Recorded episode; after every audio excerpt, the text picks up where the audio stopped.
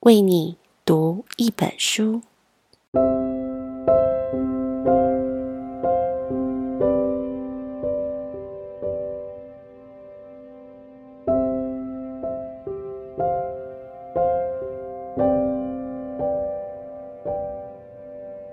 Hello，我是佳芬，今天要为你读的是李崇建老师的《萨提尔的对话练习》。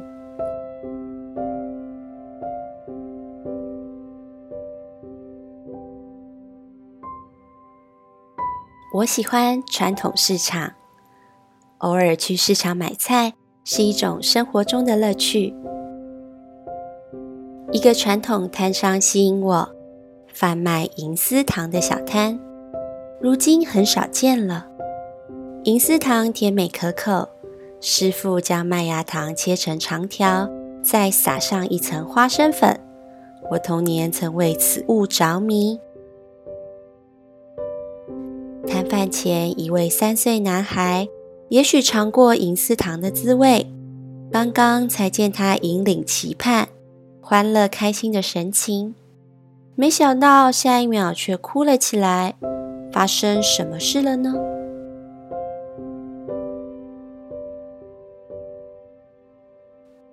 男孩手上拿着银丝糖，放声哇哇大哭。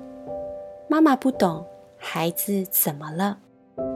父母都有类似经验，孩子的欢笑与脾气一瞬间就转换了，有时候也不知道怎么了。大人常手足无措，最后发一顿脾气，或者置之不理，这也是日常生活的一幕。人潮来来往往，没有人想关心这寻常小事。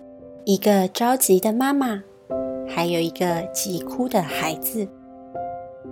妈妈反复问着男孩，闹不清发生了什么事。妈妈一番好意呢，却成了最坏的结局，那真是让母亲气苦。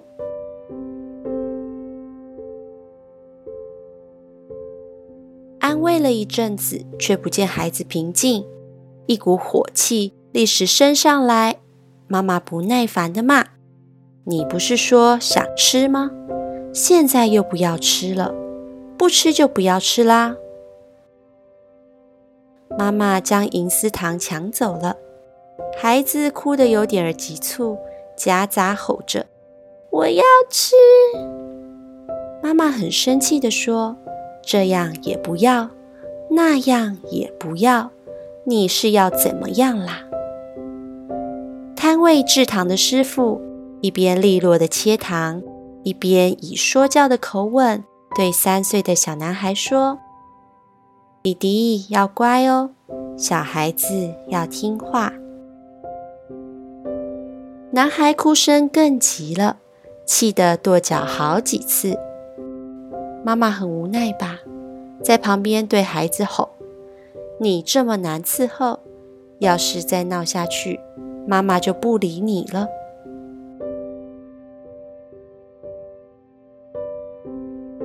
我正一旁犹豫着要不要买一份银丝糖，回忆孩提时的甜蜜。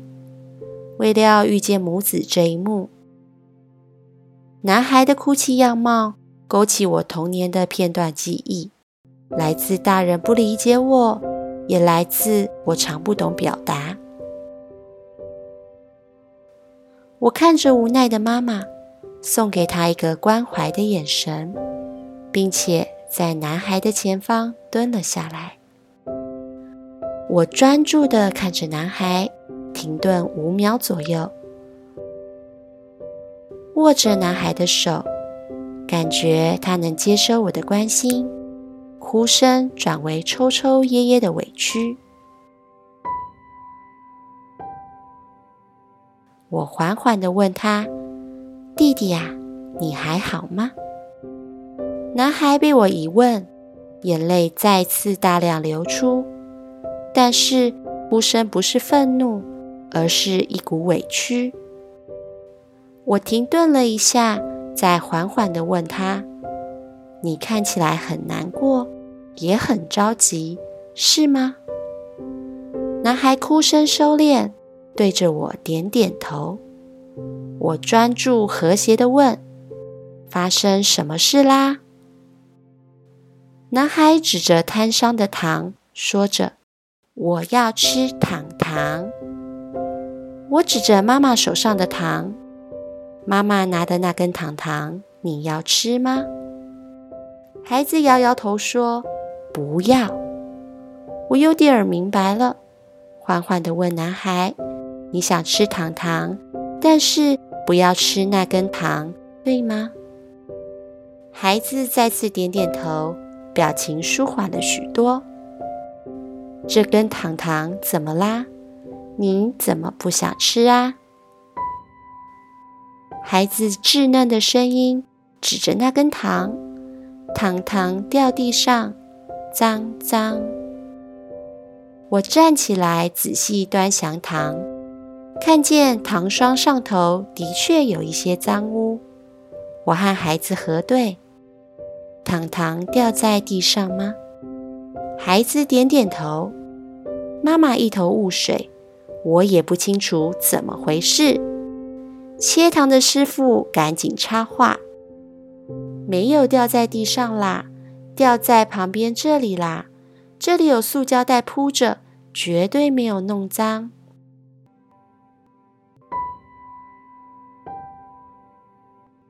随后，我跟男孩核对，终于弄清楚原委。妈妈带男孩买银丝糖，男孩远远地看见了一幕：师傅切糖时，银丝糖不慎掉在地上，正是男孩的这根糖。妈妈终于搞清楚状况，很懊恼老板不讲究卫生，也觉得老板不够诚实。一方面也生气孩子怎么不早点说清楚呢？妈妈对我很好奇，只问了几句话而已，怎么孩子就说清楚了？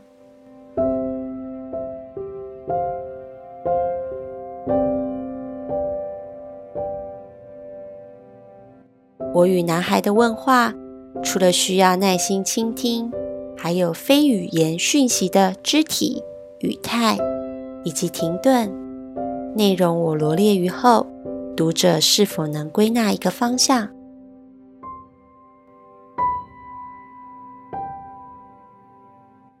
弟弟呀，你还好吗？你看起来很难过，也很着急，是吗？发生什么事啦？妈妈拿的那根糖糖，你要吃吗？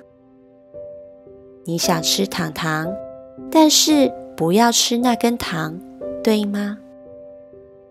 这根糖糖怎么啦？